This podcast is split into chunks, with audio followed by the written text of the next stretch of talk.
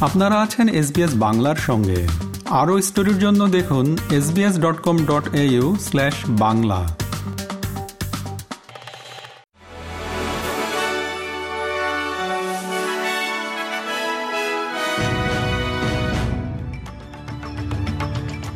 SBS Bangla. আজকে শীর্ষ খবরে সবাইকে আমন্ত্রণ জানাচ্ছি আমি শাহান আলম।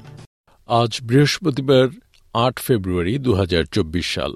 প্রথমেই অস্ট্রেলিয়ার খবর। ন্যাশনালস দলের নেতা ডেভিড লিটল প্রাউড শিল্প সম্পর্ক আইনের সম্ভাব্য পরিবর্তনের সমালোচনা করেছেন। কারণ এই পরিবর্তন না হলে নৈমিত্তিক কর্মীদের স্থায়ী কর্মসংস্থানে প্রবেশের বিষয়টি সহজ হতো। আইনটিতে কর্মীদের কাজ থেকে বিরত থাকার অধিকারও নিশ্চিত করার বিষয় ছিল। যদি তারা মনে করেন যে তাদের ঘরোয়া জীবনে পেশাগত বিষয় ঢুকে গেছে। ভিক্টোরিয়ার পুলিশ একজন নিখোঁজ নারী সামান্থা মার্ফির অনুসন্ধান চালিয়ে যাচ্ছে। তিনি বেলারাট ইস্টের বাসিন্দা। সিসিটিভি ফুটেজে দেখা যায় যে একান্ন বছর বয়সী ওই নারী গত চার ফেব্রুয়ারি সকাল সাতটার দিকে তার স্থানীয় পার্কের দিকে দৌড়াচ্ছেন। এরপর থেকে তিনি নিখোঁজ। ক্লাইমেট কাউন্সিলের একটি নতুন প্রতিবেদনে দেখা গেছে যে অস্ট্রেলিয়ার গ্রীষ্মের অসহনীয় আবহাওয়ায় যে মারাত্মক বন্যা, তাপদাহ এবং দাবানল ও অস্বস্তিকর আর্দ্রতা দেখা যাচ্ছে, তা আসলে এই গ্রহটির দ্রুত উষ্ণ হওয়ার লক্ষণ। দু হাজার তেইশ চব্বিশের গ্রীষ্মে অগাস্ট থেকে অক্টোবর পর্যন্ত তিন মাস দেশের আবহাওয়া রেকর্ড পরিমাণ শুষ্ক ছিল।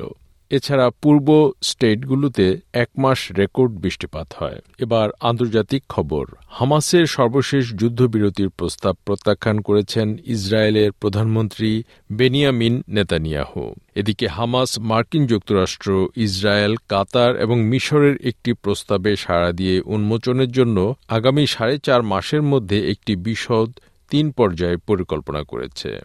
ভারত সফরে থাকা বাংলাদেশের পররাষ্ট্রমন্ত্রী হাসান মাহমুদ গতকাল বুধবার ভারতের জাতীয় নিরাপত্তা উপদেষ্টা অজিত দোভাল ও পররাষ্ট্রমন্ত্রী এস জয়শঙ্করের সঙ্গে বৈঠক করেছেন।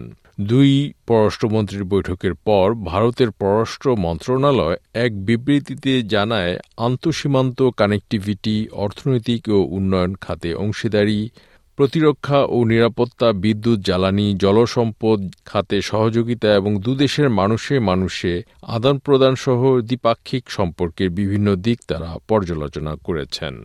এদিকে অজিত ডোভালের সঙ্গে বাংলাদেশের পররাষ্ট্রমন্ত্রীর আলোচনায় প্রাধান্য পেয়েছে মিয়ানমারের সীমান্ত পরিস্থিতি। খবর বিবিসি বাংলার। খেলার খবর ফুটবল। সাফ অনূর্ধ্ব উনিশ নারী চ্যাম্পিয়নশিপের গতবারের মতো এবারও আসরের ফাইনালে আজ ভারতের বিরুদ্ধে খেলবে বাংলাদেশ। খেলা অনুষ্ঠিত হবে ঢাকার কমলাপুর স্টেডিয়ামে। এর আগে সোমবার শেষ ম্যাচে বাংলাদেশের কাছে চার শূন্য গোলে হেরে যায় ভুটান।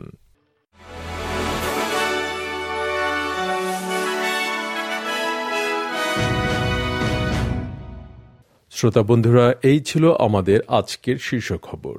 এসবিএস বাংলার প্রতিদিনের সংবাদ নিয়ে আমাদের আরও পডকাস্ট শুনতে ভিজিট করুন SBS dot com dot A U forward slash Bangla.